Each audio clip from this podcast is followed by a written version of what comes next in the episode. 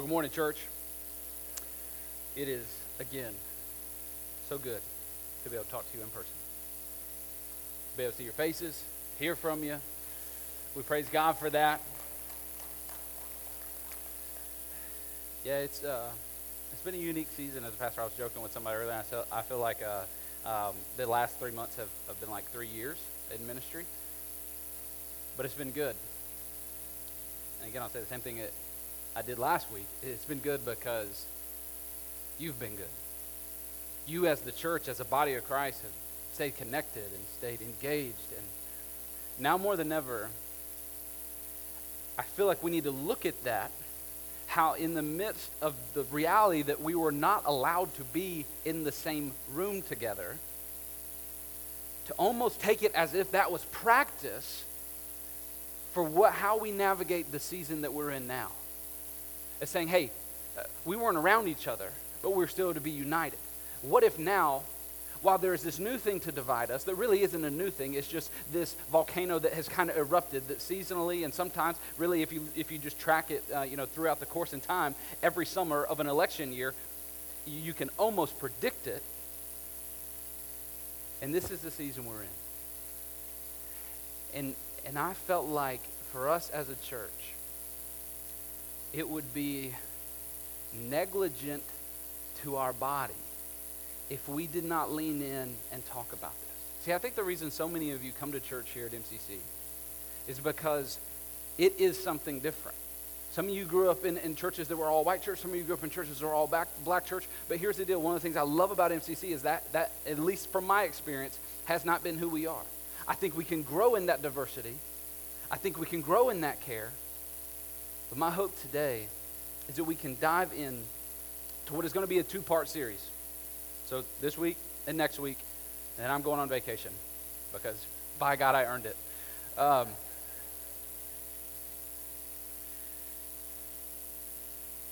but we're going to talk about racial reconciliation, and we're, we're going to talk about it in the course of those two words. So, so today we're going to talk about race. We're going to talk about racial, the racial side of stuff, whether or not we are one, whether or not racism is a thing.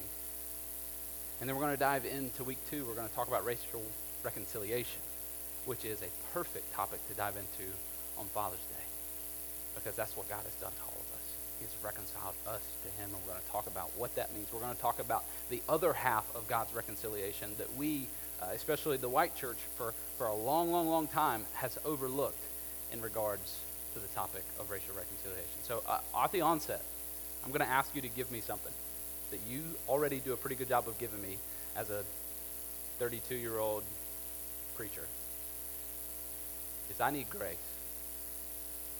I'm not perfect. I'm not a scholar. I don't have all this figured out. I've done my best to prepare. I've done my best to think through every side of the coin. I've done my best to, to not go, God, let me just preach a message that no one gets offended by. My, my hope and my prayer is the same thing that you would want would be what I would deliver. It's for me, as your pastor, to actually preach the counsel that's in the Word of God. I, I believe that is what you want, and that is my hope, and that is my prayer, to be able to deliver that to you as your pastor today.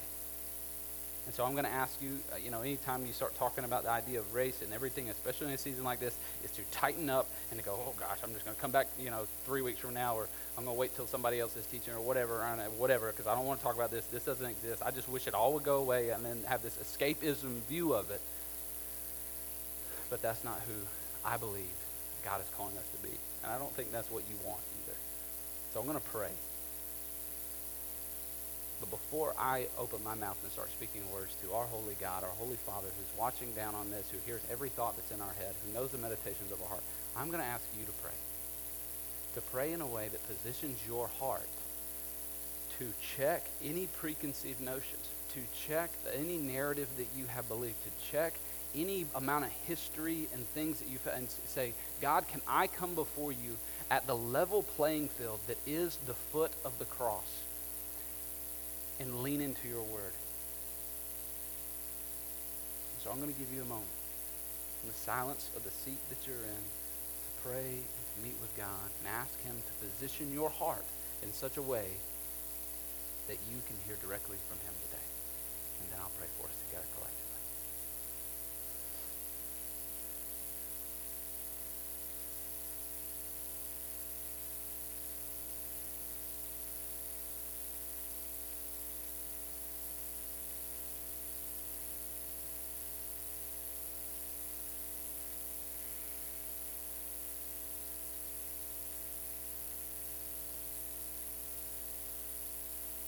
God, you hear your people.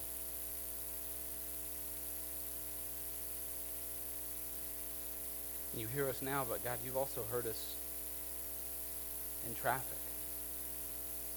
You've heard us in locker rooms. You've heard us in boardrooms and meetings and living rooms.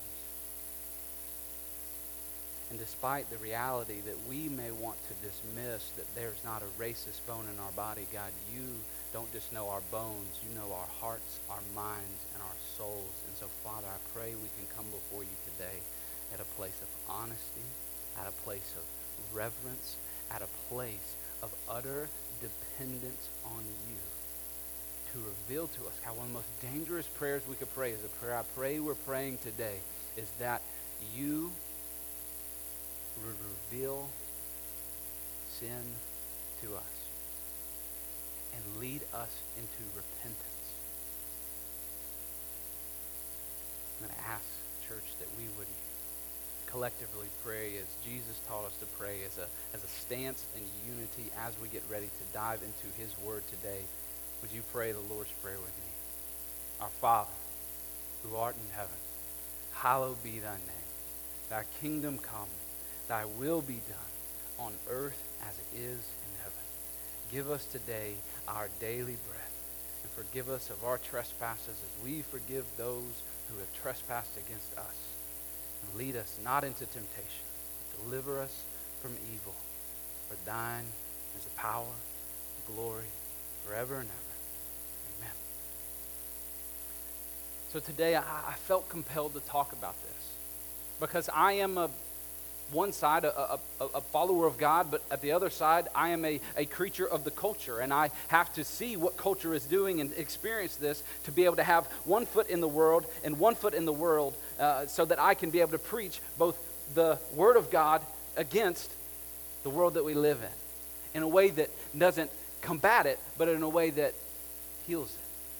And my fear is, I, I talked about this with some other people today, uh, this week as we dive into this, is that so many of us during this climate and then what we see going on are actually more influenced than memes that we see online, than videos, than news media, than we are actually influenced by the very Word of God. And so we take all our P's and Q's from what we see on Fox News, from what we see posted online, and so we, we find this way to skip past what we may see in a majority to find a feed that feeds us the opinion and the views that we already wanted to believe. And so what we do when we do that is we actually create this thing that is an echo chamber. And so I will scroll past somebody whose view is different than me and find one that is mine, and I'll reciprocate that and make sure that my life is insulated by all the things that I think are true, because when my point is proved by everyone else around me, then I feel like what I believe is true. And so today I say that because for every one of us, no matter what side of the coin you're on, no matter how many uh, drops of melanin are in your skin, we all have a hurdle to jump over. And it's the hurdle between what we want to be true and the truth that we find in God's Word. And guys, for some of you, this hurdle is higher than others. For me, in my life, I, I know that has been a big hurdle on certain things in my life. But it is a hurdle nonetheless, and it's got to be something that we collectively can agree on. As I've been researching and studying for this, I came across this quote by, by a pastor that I really uh, love, appreciate, and respect, and his voice in this has been one that has been influencing me. His name is Doctor Tony Evans, and I, I stand beside him in this quote, and that's a reason that I share it with you. He said this. He said, "I do not believe that our racial issues are as difficult to resolve as we make them. It only becomes difficult because the church refuses the authority of Christ and the authority of Scripture." And that's a hard place to say amen. It may be an easy place to say ouch, though. And, and I, I tend to, to agree. To say, man, I don't know if it is that complicated. I don't know if it's really that hard. And, and I, I invite you here, don't get nervous, because we've got to enter this with grace and truth. The enemy, here's the deal, he wants us to take sides, to pick a side and, and to go to one or the other, and he wants us to be divided. But hear me, the goal is to not get you from whatever narrative or opinion you believe right now to jump to the other side. And that's what frustrated so many people about Jesus. The Pharisees wanted him to fit into their category. Even the people who were gluttons and, and were, you know, doing the things that everybody else said were simple, they wanted Jesus to fit into their mold. What Jesus did continually, perpetually, was frustrate people because he did not fit in their box. He was not a Republican. He was not a Democrat. He was someone who was following his Father God.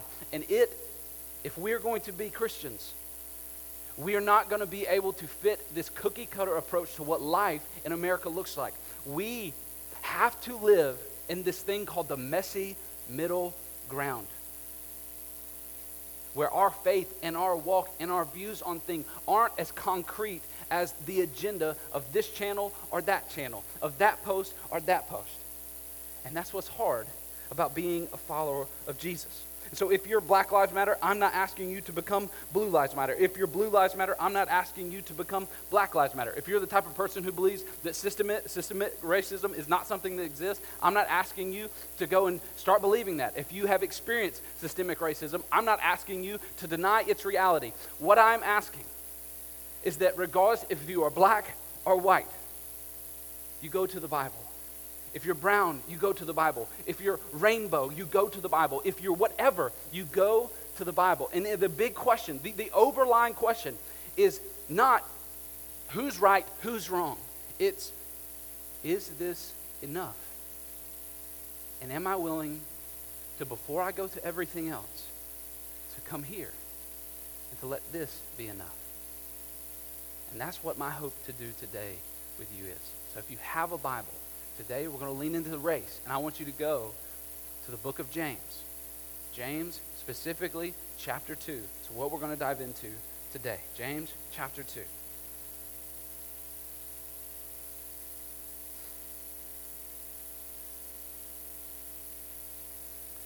I've been in the church for a while.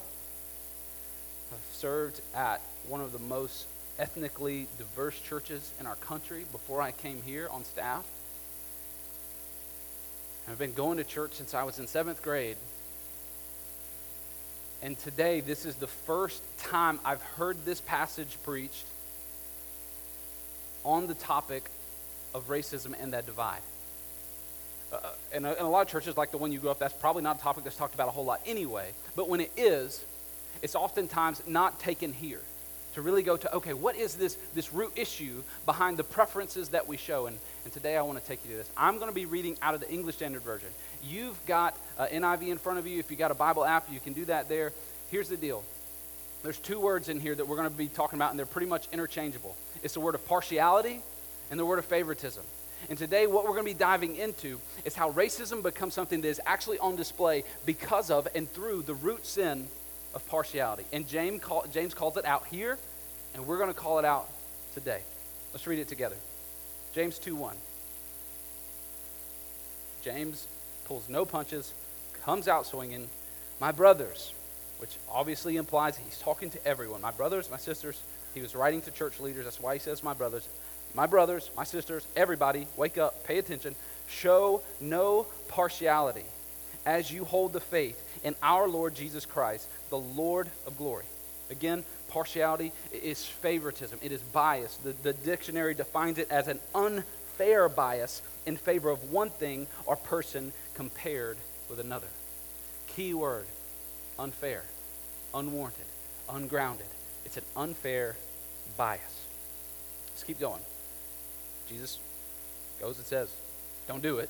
And then in verse two through four, he tells them the example and practically what this looks like and how to avoid doing this. He says, for if a man wearing a gold ring and fine clothing comes into your assembly, and a poor man in shabby clothes comes in, and if you pay attention to the one who wears the fine clothing, you say, you sit here in a good place, while you say to the poor man, yeah, you stand over there, or sit down at my feet. You have not then made distinctions among yourselves and become judges with evil thoughts. If you're taking notes, if you're highlighting, if, if you want to underline some things, go to verse four and underline those three words. Distinctions among yourselves. Distinctions among yourselves. See, what is happening here is James is calling out under the inspiration of Jesus. He's saying, you are making distinctions among yourself. Based off of what? Someone's heart, someone's motives? No, you're making distinctions on, on yourself, on your own, based off of how someone looks externally. And again, this verse, yes, I know, is talking about whether someone looks rich or poor, but in the reality, all we're talking about here is external differences. Because the same thing, and if you talk to black people, they'll say this. If you talk to white people, they'll say this. At the end of the day, we are one race. We are one. And here's the deal. He's saying you're judging by the outside things, and what's happening there is, and this is why it frustrates God, and this is why it's a sin, is because you are making a distinction that Jesus doesn't make. Now, here is where a lot of religious people, they will say, well, Jesus doesn't make a racist distinction. Jesus doesn't distinguish between races. Jesus looks at everybody the same. And so they will use that as their card to get out of ever talking about racism. And they'll say, hey, well, I don't have to talk about racism because Jesus said we're all one. And so I'm not going to talk about it. But here's the failure in that logic. Just because Jesus does not talk about something does not mean it does not exist. Just because Jesus doesn't say that people are treating other people differently because of the way they look doesn't mean that people are treating people as if they are not one and that one is worse than the other one. And so he says, you're making distinctions that Jesus doesn't make.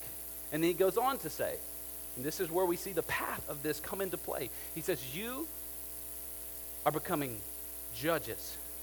Judges.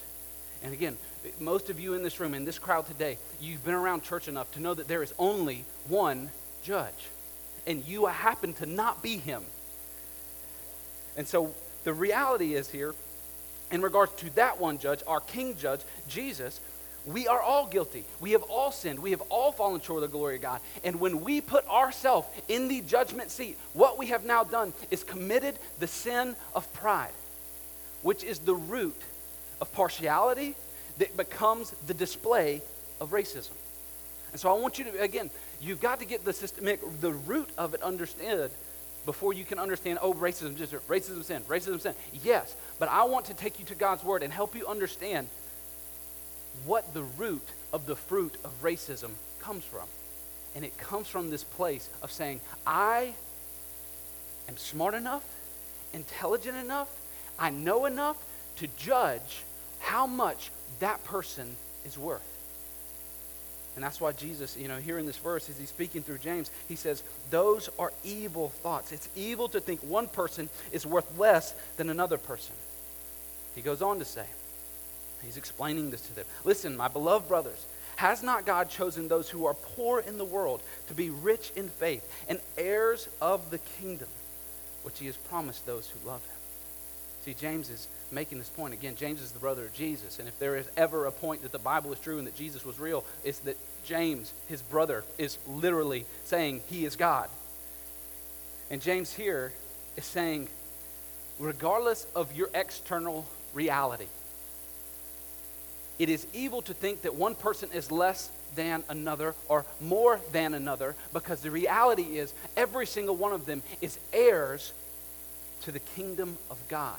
Which means every single person had the same price paid for them to be able to enter into the one family of God. That regardless of if you make seven figures and you live in that neighborhood, and regardless if you are living on food stamps, God says it does not matter. Regardless if you are a black, regardless if you are white, God says we are one. Everyone has a way to be made to be an heir, and it's through the blood Jesus. So he says, regardless of where, wherever you're at on this, we're all family. We're heirs. In six and seven, he says, but but you, when you do this, you have dishonored the poor man, which is James' way of saying you have dishonored his life, his being, as if he is less than the other man. Are not the rich ones who oppress you and the ones who drag you into court? Are they not the ones who blaspheme the honorable name by which you were called? Verses eight and nine, he says, if you really fulfill the royal law according to the scripture, you shall love your neighbor as yourself. You are doing well. But if you show partiality, if you show favoritism, as it reads in the N I V, if you show partiality, you are committing sin and are convicted by the law as transgressors. Okay. We have to sit under the weight of that, because he just said, if we are showing partiality, if we are showing favoritism to someone based off of their outward appearance and based off of preconceived notions that we have about other people who have an outward appearance that matches that person's outward appearance, we are committing the sin of partiality. And I want you to see here again how sin manifests itself through this. It starts out, what we see on the surface is what you have experienced as racism and I have experienced as racism. And I'll be the first to admit the racism that I've experienced as a white male, which most people would say is the most privileged person within our society, a white American male, is minute. The biggest, the closest thing to racism I've ever experienced in my life is when in my high school in Carrollton, Georgia, there was the group of white kids who would play basketball in team sports and the black kids who played basketball in team sports. And I got tired of the white kids who were terrible at basketball stepping on my ankles and, and making me mess up and how bad they were at basketball. And I said, I'm going to go play with the black kids. And the biggest, closest thing I've experienced to racism was being picked last, which was motivation to actually do better. And that's the closest I've came. But all these outward things that we see on the outside, that we've heard on the outside, these things come from a place of partiality where we say, I, I would prefer to play with this group of people as opposed to this group of people. That's the reason there were two different games on the court, because all of the white kids went, yeah, I prefer to play with them because I may actually score. And these guys said, I don't want to play with those white guys because they're all terrible. And they found a place to play. And what happens here is it comes out in the form of preference, and that preference is tied to pride. Let's put it a little more practical. When those of you who have white daughters say, I would prefer that my daughter not date a black guy, that is the sin of racism on display through partiality and favoritism and pride, deeming that one person for her to marry may be better than another. When our black mothers say, I want my son to marry a black woman, that is the sin of racism on display through partiality and pride. When we say, I, I want my kids to go to a school where not the minority, that is partiality on display. And it's not just a skin issue. When we, males, when we say, I would prefer not to work for a female, that is partiality on display as sexism and pride and preference. And I need, I need you to see what it actually is at its root. We are never going to be a people who can see the poison fruit until we understand the poison root of pride and believing that I am capable of judging someone's life whether off of external things or internal things and saying that mine is better than them and I prefer one over the other based off of something that is solely external. And this, guys, I want to read you some verses that explains why this frustrates the very heart of God. If you got a Bible, you can go to Galatians three twenty-eight.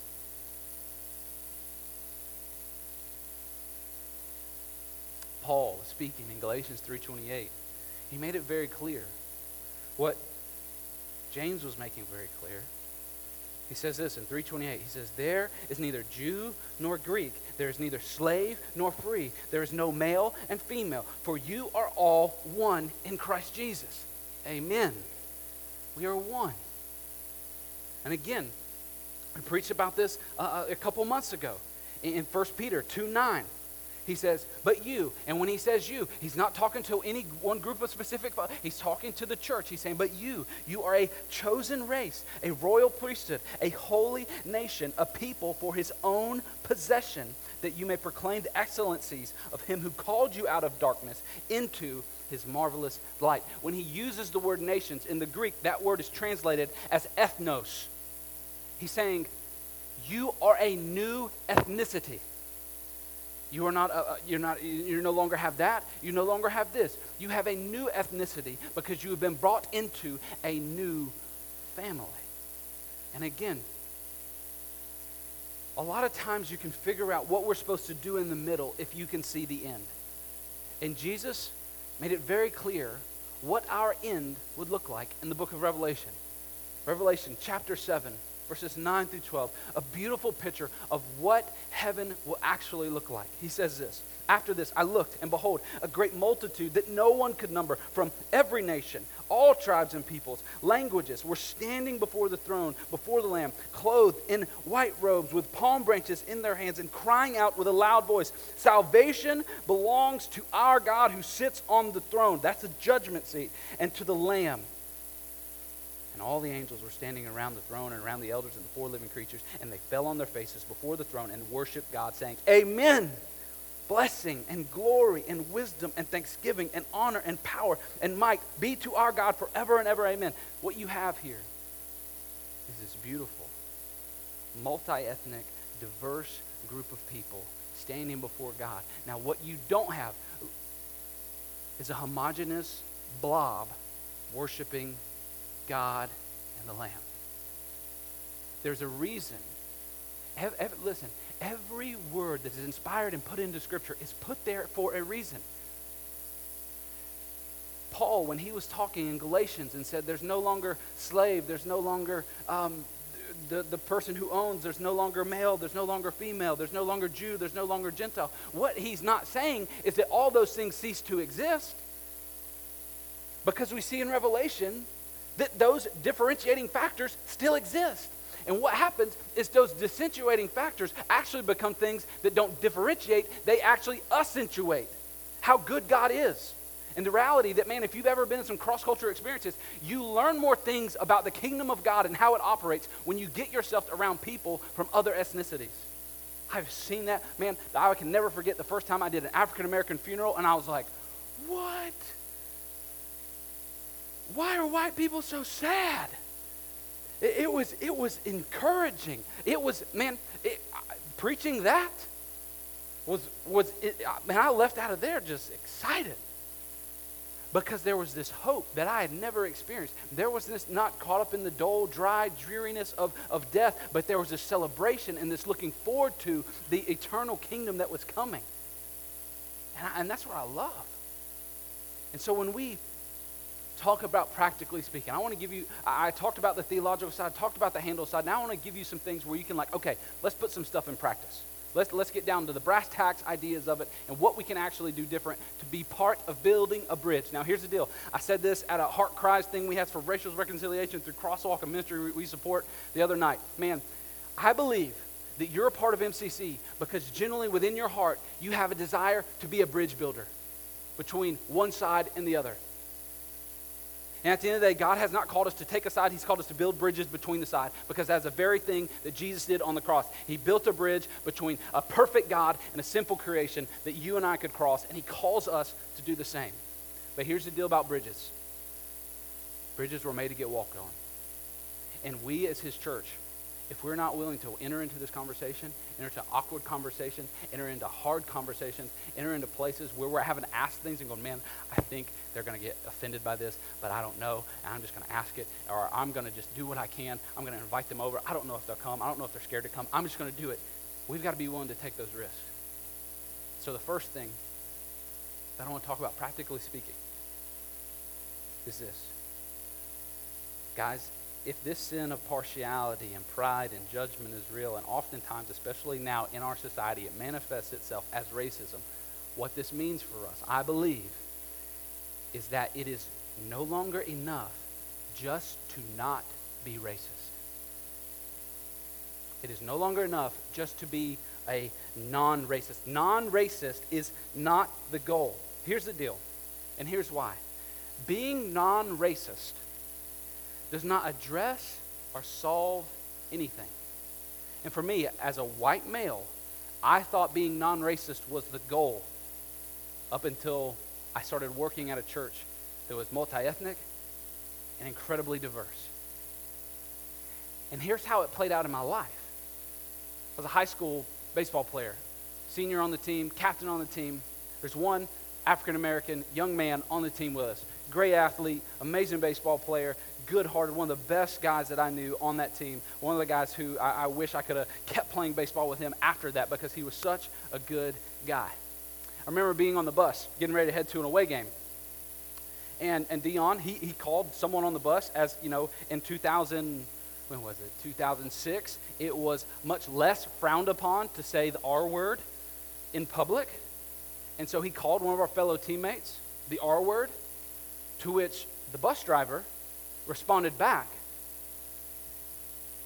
"You don't call him an R word, and I won't call you the N word." Except she obviously did not say N word. She said the whole word. And, and I'm in the back of the bus, and I almost spit my sunflower seeds out of my mouth. Because I'm going, what the, what just happened? And in that moment, because I was content with just being a non-racist, I didn't go to my friend and say, "Hey man,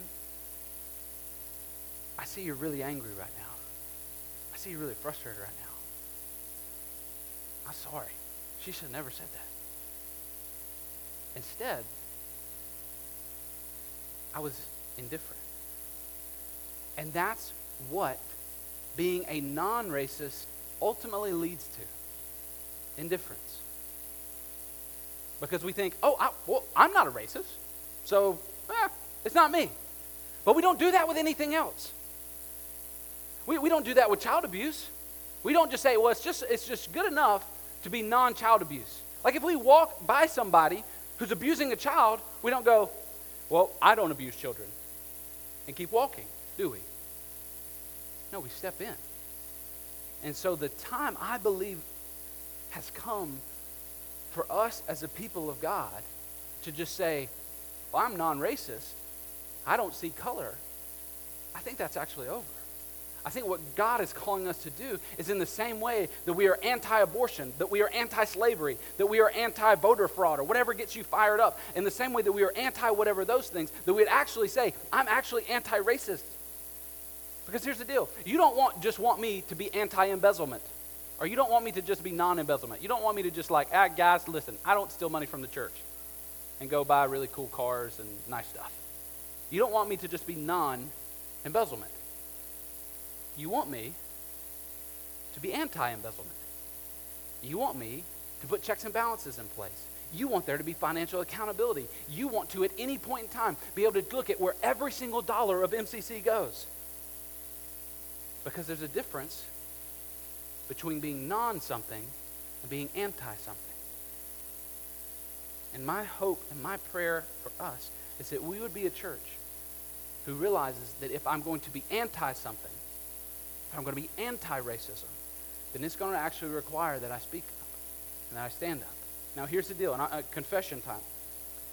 When you make that shift from just being okay with being a non-racist to actually being someone who is anti-racist,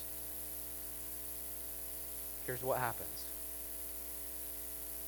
You find out how racist you actually are. And it should hurt your heart on the inside.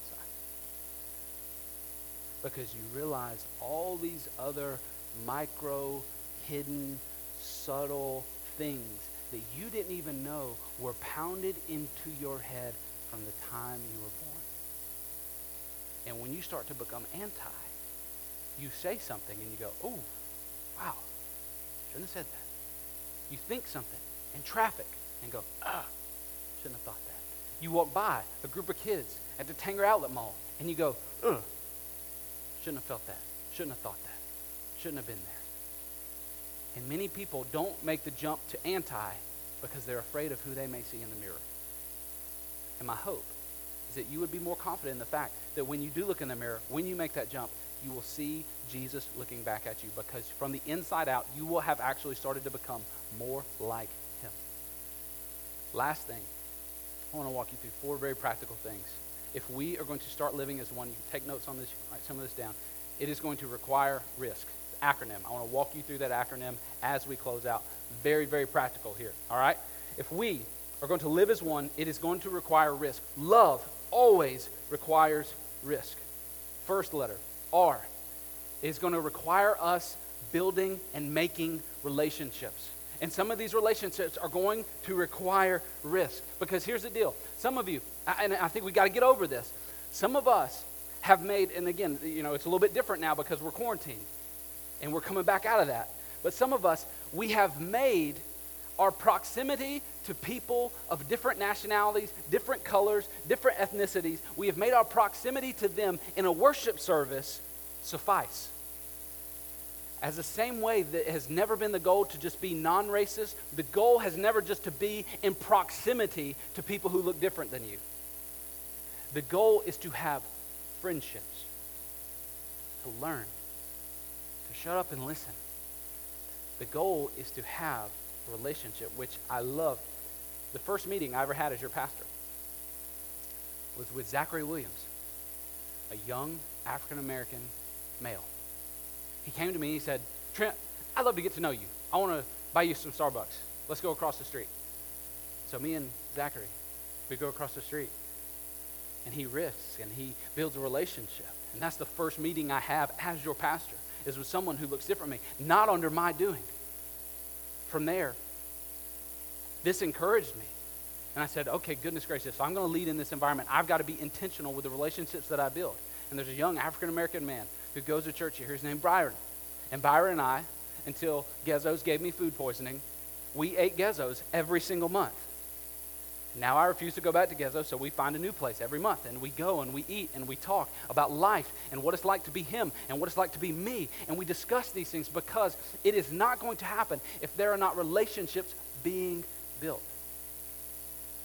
The next one is the letter I. I stands for intentionality. We've got to be intentional. And I want to speak to, to parents, maybe even some grandparents in the room, with the intentionality side of things. Because I think our, our connotation, especially for those of us with kids, is to go, they don't see color, and you, you're actually there right. I, I was playing baseball with Titus. We, we were, you know, we can't, we're not playing on a team, so we're just going to the field by ourselves. It's miserable, but we make the most of it. Hitting balls to the outfield, and we're picking up the baseballs. We're walking with the bucket, picking up the balls, and that's usually the time where me and Titus, we talk about life stuff, and we just get going. And I say, Titus, what, how you feel about girls? And he's like, gross. And I'm like, all right, cool, we'll move on from that one. And then I say, hey, man, Do you ever, uh, do you ever notice that some people's skin looks different than you, than your skin? And he goes, no. And I go,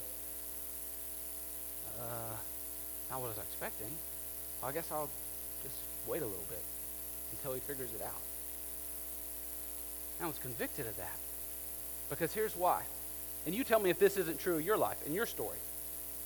As a child, the first thing where you had your awakening to racial skin color differences, was it a positive encounter or was it a negative encounter? More often than not, the first time we realize that there are differences in skin, that there's black and there's white specifically. I know for me, it was sitting at grandma's house and going, oh, dang, those people do that, grandma? Well, those people must not be good people. And this is how an eight-year-old's worldview gets created. And so I say to my white parents, I say to my black parents, talk to your kids about differences in their skin, because you have the chance to not be on the defense and waiting on the world to tell them that this person is this because of their skin and this person does this because of their skin. You have the opportunity to take your parenting, take your grandparenting to a gospel perspective and say, we are one. Here's what the world's going to try to tell you about people like that, but that's not true. God loves them. God gave his son for them, and he gave his son for you too, and you are equal in his sight. That is what intentionality looks like. Now hear me on this. I talked to the, the, the church staff this week. I said, I need you to be intentional, to be build, bridge builders. But listen, and I'm going to just, I'm going to speak very bluntly here. There's a difference between being intentional and being careful. You're careful when you have something to hide. Ooh, I'm going to be, I'm gonna, I better not say that. I better watch my tongue. I'm going to be careful. If you're thinking, I got to be careful, that means you still got crap in here. And that's a problem. Instead, go, God, I'm going to get all this out, and I'm going to be intentional to allow the good that I experience from people who look different me to actually cleanse some of that, because I know you've cleansed that sin by the power of your blood. Next one is start at home. Start at home. This is where it begins, guys. Hear me on this. Most every single one of us, the first time you heard something racist, you heard something where the, the sin of partiality and pride was on display, you didn't hear it at church most likely. Maybe it was at school. But I'm going to go out on a limb and say that ninety percent of the first racial things we heard were in our homes. And homes of believers are to be different. And it starts in our homes. It starts with the conversations we have. It starts around our dinner tables. You want to know if we are making a dent and, and we are actually living out the racial reconciliation that Jesus bought for us to have, as according to Ephesians two? We'll know that it's actually happening when our dinner tables look different. That's when we'll know. When your kids have sleepovers, and, and, and there's there's a kid from Mexico, and there's a kid whose family's from Haiti, and there's a kid whose family is like yours. We'll know that it's happening when it starts in the home. The last one is knowledge. If we're going to be one, we've got to gain knowledge. And hear me on this. I'm not talking about going and gaining some, going and finding some book to read to become woke. I'm not talking about going and subscribing to some blog. I'm not just talking about that. I'm talking about going to the place where knowledge starts. I'm talking about going to God's Word. I'm talking about going to Him in prayer. And guys, listen, I don't think it is any strange coincidence that a lot of this movement and a lot of what has triggered this, the last big rumbling that we had was because an N F L player for the San Francisco forty-niners decided that during the national anthem he would take a knee. And then fast forward to a few weeks ago, we saw a cop kneel on the neck of George Floyd to the point where he lost his breath and he lost his life. But guys, here's the deal. This is a polarizing posture, yes. But here's the deal. This is a powerful posture.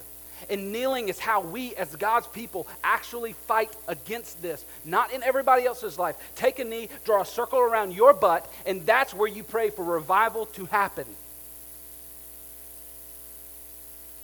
Because what happens is when we go to a knee, when we open God's Word to say, God, give us knowledge from your Word. Change my heart from the inside. What happens is we actually stand up different.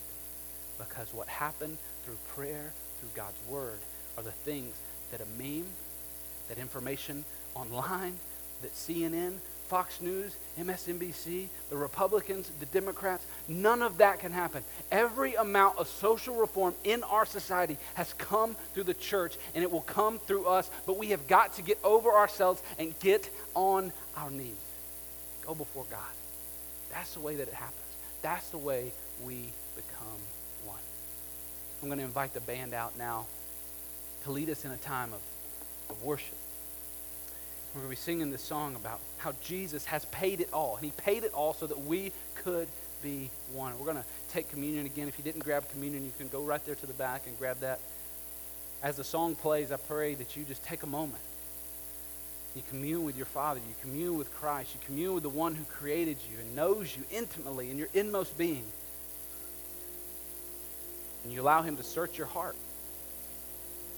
And you maybe even utter a really bold prayer and say, reveal to me any wicked ways that you have found within me, Jesus.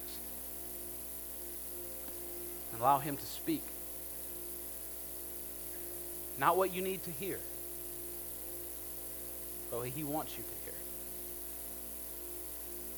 Because he put you here in this moment for a reason. That bread that's at the top represents his body that was broken, torn apart, so that you can know that not only is God putting the broken pieces of your life together, but he's putting the broken parts of our society and our world back together. He's not just making you new, he's making everything new. And that juice, it represents his blood, that now greater than anything that flows within us that would make us family. At, at the end of the day, blood is thicker than water, but blood is not stronger than the cross. And my hope and my prayer is that you would know that he did it for you to be reconciled to him, and he did it so that we could be reconciled to each other. Let's pray.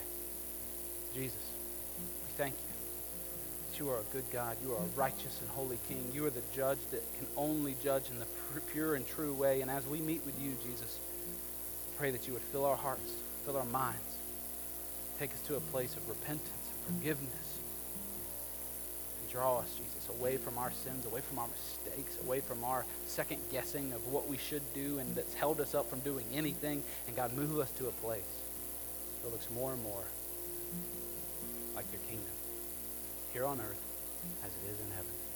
In your name, amen.